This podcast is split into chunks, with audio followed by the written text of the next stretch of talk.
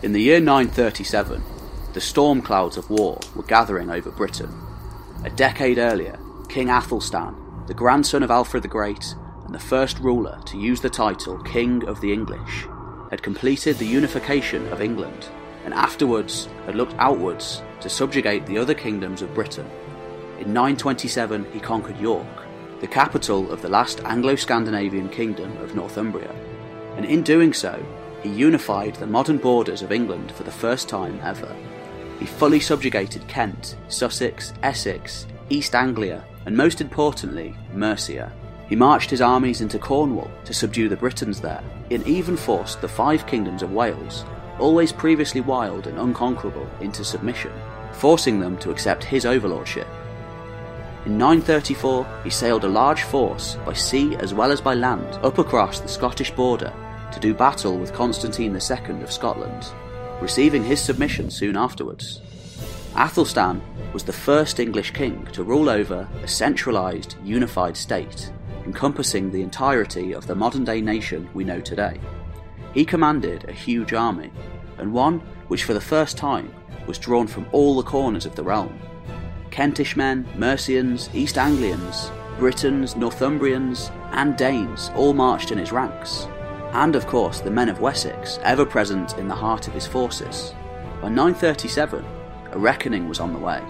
Olaf Guthrum, the Gaelic Scandinavian son of a claimant to the Northumbrian throne, and a powerful warlord in his own right, had spent the last few years gradually uniting all of the Danes and Norsemen of Ireland under his banner, along with men from the Isle of Man and all over the Scottish Isles. In doing so, Olaf had forged one of the largest Viking fleets ever assembled. 615 ships in all, if the sources at the time are to be believed. But he didn't stop there. The Britons and Celts of Wales, Scotland, and Cornwall were always discontent with the newfound supremacy of England.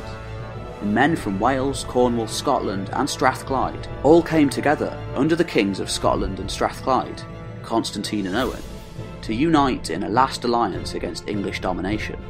In the autumn of 937, the fleet landed somewhere in northern England, possibly by the River Humber in Northumbria, long a place of Scandinavian influence, and the buffer zone between the English south and the Viking north. On that day, a battle was fought, with all of those present knowing that the prize for the victor was England. Brunanburh, later simply known as the Great Battle, was certainly the largest of the Anglo Saxon period and included combatants from every far flung corner of Britain and Ireland.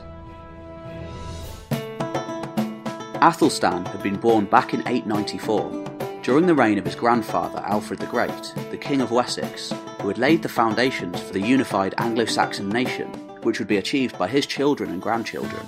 During Alfred's reign, however, the English supremacy had been a far flung ideal, far removed from the present, which had instead been marked by civil war and foreign invasion. At Edington in 878, by the skin of his teeth, Alfred had brought the Anglo Saxons back from the brink of total collapse and domination by a massive Danish invasion force which had swept through all of the other kingdoms besides his own. Prior to the coming of the Vikings, Mercia had been the old enemy of Wessex, and rivalries still ran deep between the two strongest of the Anglo Saxon kingdoms.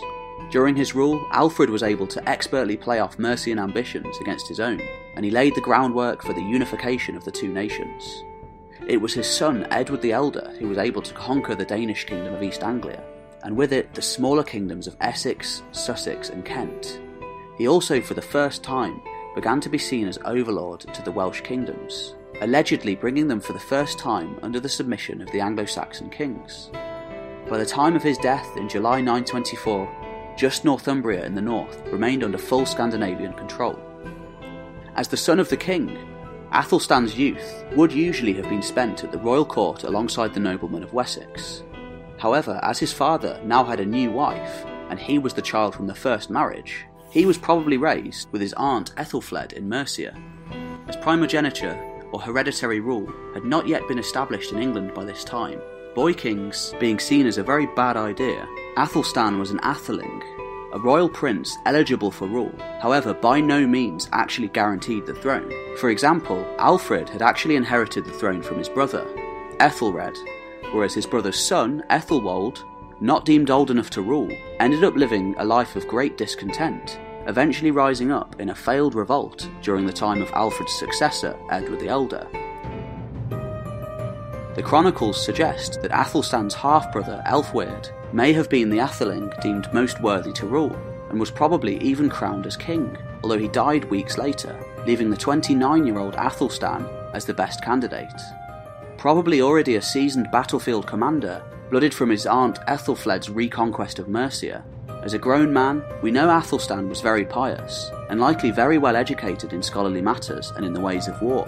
Nevertheless, his accession to the throne was not an easy one, and he encountered resistance throughout Wessex and Mercia, only being officially coronated in 925.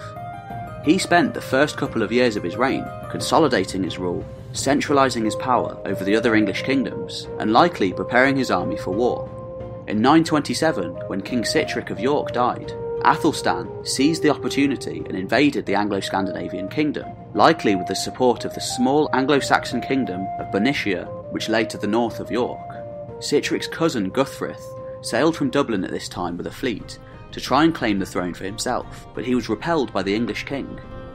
By 927, for the first time in history, a southern king now ruled over Northumbria.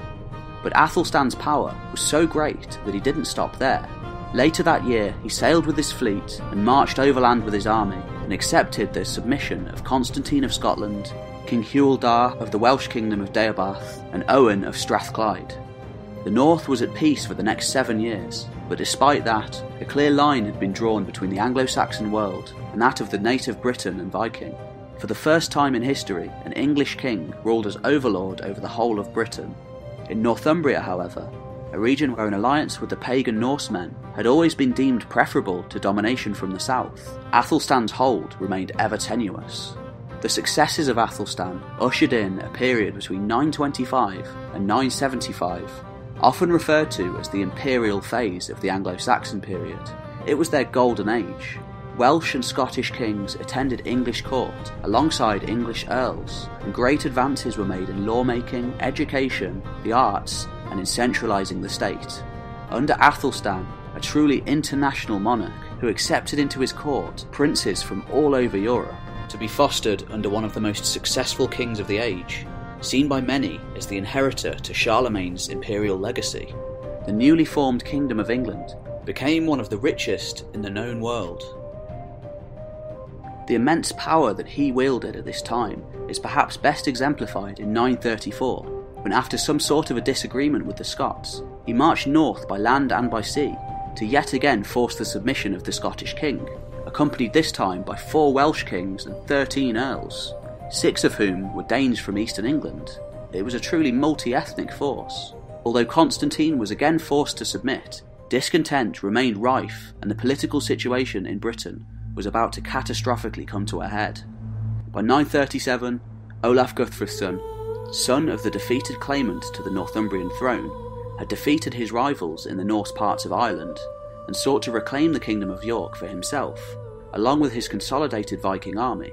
He was too weak to take on Athelstan alone, but saw an opportunity arise in an alliance of convenience between himself and Constantine. Olaf married the Scottish king's daughter, and they were further joined by another rebellious underking of Athelstan, Owen of Strathclyde. The army landed somewhere in friendly Northumbria in late 937, after the usual campaigning season had ended, taking Athelstan completely by surprise, who nevertheless hurriedly put his army together and prepared for the definitive moment of his career. Whilst the Welsh kings aren't mentioned as joining the rebellion, they didn't join Athelstan either this time, likely preferring to stand by and see who would come out on top. Men from almost every corner of the British Isles fought and died that day, men whose descendants one day would make up the population of Great Britain and Ireland. The battle was renowned for being one of the greatest to ever take place on British soil, and certainly the largest during this period.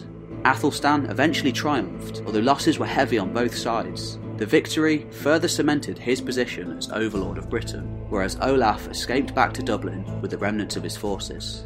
Despite the great importance attributed to the battle, where Englishness is said to have truly become a reality, upon Athelstan's death in 939, Olaf was able to return to York to claim the throne with ease.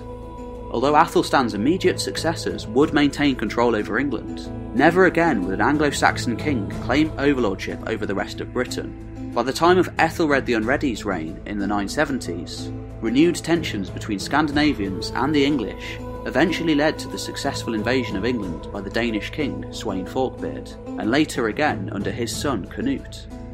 These would be the first of many invasions, which culminated in the Norman conquest of 1066 and the end of the Anglo Saxon period. Athelstan, who never lost a battle, was undoubtedly the greatest of all of the Anglo Saxon kings, and one of the greatest kings that England ever had. English kings wouldn't rule over the Welsh and Scottish again with such power until the time of the Plantagenets, centuries later.